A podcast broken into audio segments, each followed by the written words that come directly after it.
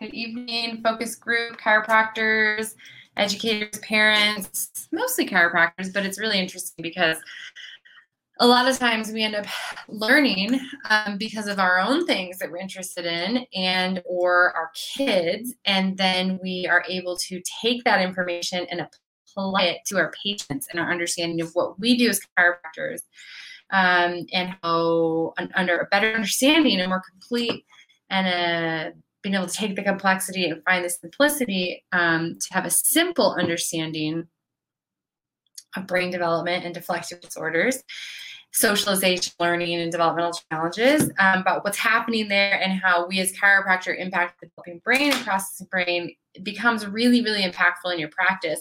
And in particular, in times like we're living in now. So, when you guys were interested in some questions about reading, we had some people wanting to hear more about this. We can do a lot of different lessons on this, but I was just reading last night and I was thinking, this is a topic we should talk about.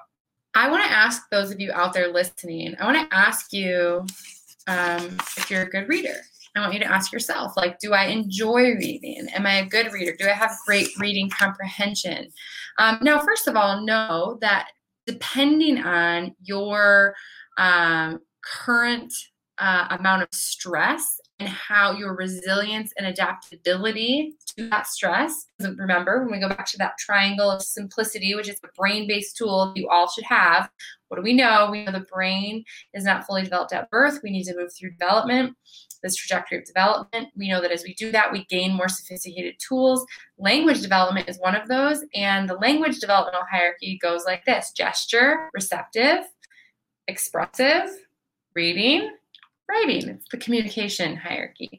And so we know that as we move through that brain development, we become more sophisticated, we develop more sophisticated tools. We know that the brain, um, or we know that stress of all kinds, physical, chemical, emotional, can impact the way the brain moves through development, therefore, change the way the tools that we use in which to engage and connect and learn from our world. We know that this response in the body is what actually is making those changes. The response, the adaptations, the changes that happen in the brain and the body as a result of those stressors, i.e., subluxation being one of those, alters sensory input, alters efficiency in your nervous system, alters input processing output. That is the thing that can actually have this impact on the developing brain. So, understand that to answer the question or have the understanding of that, hey, normally right now. I was just talking to one of our um, uh, love reading fiction during times of stress. We're going to talk about that. Um, so I was talking to my staff this week and I was like, Hey, who's a reader? I just read this book and I, you know, who wants this book? And two of my staff members said, um, normally, and I know they're readers, normally I like to read, but right now, in the last few months, I, I haven't been able to really read. I don't want to read. And of course, they know why that is because of the stress level and what that's done to them neurologically. This person who I can't see your name, who says they love to read in times of stress, we'll talk about that. Um, but most people are going to not want to engage in visualization and in this high, this complex, taking abstract symbols, turning them into pictures in their brain, having visual tracking, using this pretty complex visual cognitive task um, when their brain is in stress. They're going to deflect or or regress, if you will. Regress maybe isn't the best word there, but seek less efficient ways of um, getting information and finding enjoyment um, when they're in stress. So, when I say, Are you a good reader? Do you like to read? Understand that this may be a moving target. However, it just says Facebook user, so I don't know who's commenting here, so you can tell me your name because that's fun.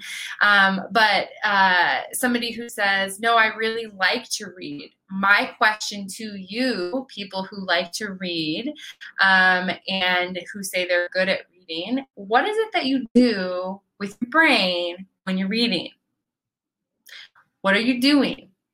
What are you doing? Are you reading every single word? Like, literally saying every single word to yourself in an auditory verbal way when you're reading?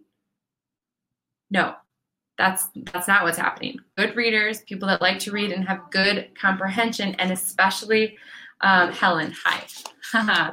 uh, what do you do, Helen, when you read? especially fiction, what do you do? How do you remember it? When you're reading, and the next question to you would be Do you read every single word? What you're going to find with most good readers or people that enjoy reading, especially as an escape, would be that they they're like yeah I, I make the pictures and they will say they actually don't read every word you make a picture and you don't read every word so people that are good readers that are efficient readers and have good comprehension and retention they're actually speed reading actually really because they're not reading every single word. They're not using right they're not using their auditory verbal system to actually specifically speak every single word. Every word becomes a clue a visual clue that creates a picture. So what you'll find with speed readers i was thinking about this i was reading last night and i was speed reading this book. And what you'll do is you will find with good readers that they will have more um, saccadic movement uh, meaning eyes go forward and then back and then forward and then back because we're scanning for word clues. And then if we don't get the picture and there's some sort of a wait, what's the picture? Then it's like I go back and I sample other words until I get the picture. Now, individuals that have poor comprehension um, and, and, those of you that have taken any of the certification series, the focus certification series, and learned even just the first hierarchy of development know that if we're not great um, with that visual cognitive skill set, that final skill set, when the brain becomes when fully developed and efficiently functioning in a visual cognitive way, we're not going to be great at creating the imagery. So we're going to rely on other tools to process our world. Auditory verbalization may be one of those. And so we're going to see that those individuals are going to sound things out more, are going to be slower readers, are going to actually read every word. They'll be the individuals that go, I read and I get to the end and I can't remember what I read. Um, because they're not creating a picture. So the retention and comprehension is poor. So that's where you can have this gap in a child who maybe has okay reading uh, speed uh, when they test them. Reading speed is okay. And this is important to look at that third and fourth grade because the demand of comprehension, they start testing comprehension and global retention and understanding of concepts, not just reading of the words. So you can have a child who is um, hey, I can read the words. I can actually do this task. I can make my eyes move and I can tell you what the words are, but I'm not creating images. I'm not creating visual imagery from the verbal cues because I'm not engaging in that way. And so I get to the end and I literally can't remember, or maybe I can sort of remember, or maybe I remember the beginning of the story or the end of the story, but I don't have this great understanding uh, or comprehension of what the story was about. People who do that aren't act- aren't typically um, people who like to read. Or you might find yourself that when you are in a lot of stress, if you're not really resilient with your visual cognition in that frontal lobe and that prefrontal cortex, you may find that you really struggle to read in times of stress because it's actually stressful for you to go through this visual task and that your comprehension and your retention is down. You are probably also a person who exhibits some anxiety, more anxiety behaviors, and um, memory challenges in time of stress. In times of stress, when we look at that developmental or or neurological profile. So, something really important to remember as it pertains to kids is that we have to look at not just speed of reading, but what is happening when a child is reading, right? Are, are they visualizing? Are they just putting a lot of eggs in the phonics sounding it out basket, but the sounding it out is not giving them the visual clue? That's a problem. Um, a really great way to assess this would be I love to tell people to take like a, a whiteboard and with spelling words, um, you can, you know, put the spelling words on on the board and you can put the different letters. So if you had like cat, for example, C A T, maybe you do the C in a blue and you do the A in a red and the T in a black.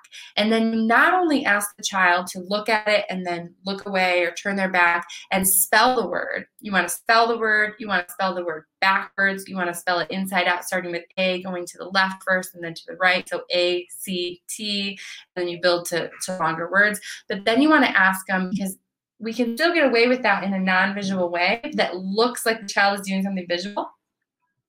But if they're but if they're not that's problematic. Um, but they can still kind of get away with that. Not like they're being sneaky just that they're trying to find ways to do the task but they're not doing it the most efficient way. You also want to ask them what were the colors of the letters? What was the t? Oh the t was black right? And so you want to know are they visualizing the word or are they memorizing in an auditory verbal way? Um, there's some things that if you have a, a reader who's having trouble, they have the speed, but they're having trouble with comprehension, there's some things, some activities that we can have them do, which I would be happy to share if you guys are interested in this topic. Um, the way you use this in your practice is one, understanding right? It's understanding that, you know, this skill of reading, comprehension, memory, retention, um, this is a window into how a child is using their brain or how it, an adult is using their brain. And, and the question isn't just can you do the task, but what are you doing when you do that task? And that gives us a window into where a child is in development and then we can help them understand that in order to have healthy typical development, we need to make sure that the brain is not in this state of fight or flight, not in this state of, of, of you know, uh, uh, needing to needing to be in the survival more in the brainstem, um, which is not as conducive to moving through this healthy trajectory of development. And what we do is we help improve resilience to stress. We need to reduce stressors. We improve resilience to stress, ad- ad- adaptability to stress, improve input processing output. Remember, what is one of the, if you look at the Learning Disabilities of America, just look at their, their definition. One of the parts of the definition is there's a problem in one or more of the areas input, processing, memory, retention, and output. A learning disability has one has a has a challenge in one or more of those categories input processing retention memory and output well what else does that sound like so we're talking about hey we're interested in chiropractic in understanding how a child and anybody is receiving input through their nervous system, processing it. What are they doing with it? And what is the output? How efficient is that system? Reading challenges, comprehension challenges is a window into how a child is using their brain and inefficiency in that system. We, of course, should be the foundation of this team because we deal with the very foundation of how the nervous system learns, functions, adapts, we have to be the foundation, but we have to be able to understand what these clues tell us. Hey, your child's having some reading challenges. They were doing okay, but now they're having comprehension challenges. Um, what does that tell us? What is that telling us about the brain? Now, if you're interested in your own children, hopefully or yourself this gives you some insight let me know i know this isn't this this really is chiropractic related but i um i wanted to make sure to give you guys some uh some of this stuff that some of you are requesting um, but I recognize that this is not the academic group um, for educators. We have a path for educators, but I but this stuff's really important. It's important for us to be able to bridge these professions together to make the case on why we need to be a part of the team. It's not about us or them, right, Larissa? We have our educator in here. It's about working together. Um, and I will do another live, um, Larissa, either in Elite Access or if this group is interested on things that we can do and games we can specifically play or homework we can specifically give to suggestions for parents about how to work towards reading comprehension and visual cognitive skills um, and work towards reading and writing um, if we're not there yet. So if you guys want more of that, say, I want more of that um, in here. If you're like not so interested in it, then your silence will tell me and I'll do it in a different group. But I'm here to help you guys learn how to understand how to lead with brain development to make the case for chiropractic. And you guys, people are out there that in other professions, they get it, they want it. We just have to be able to communicate it. Be well.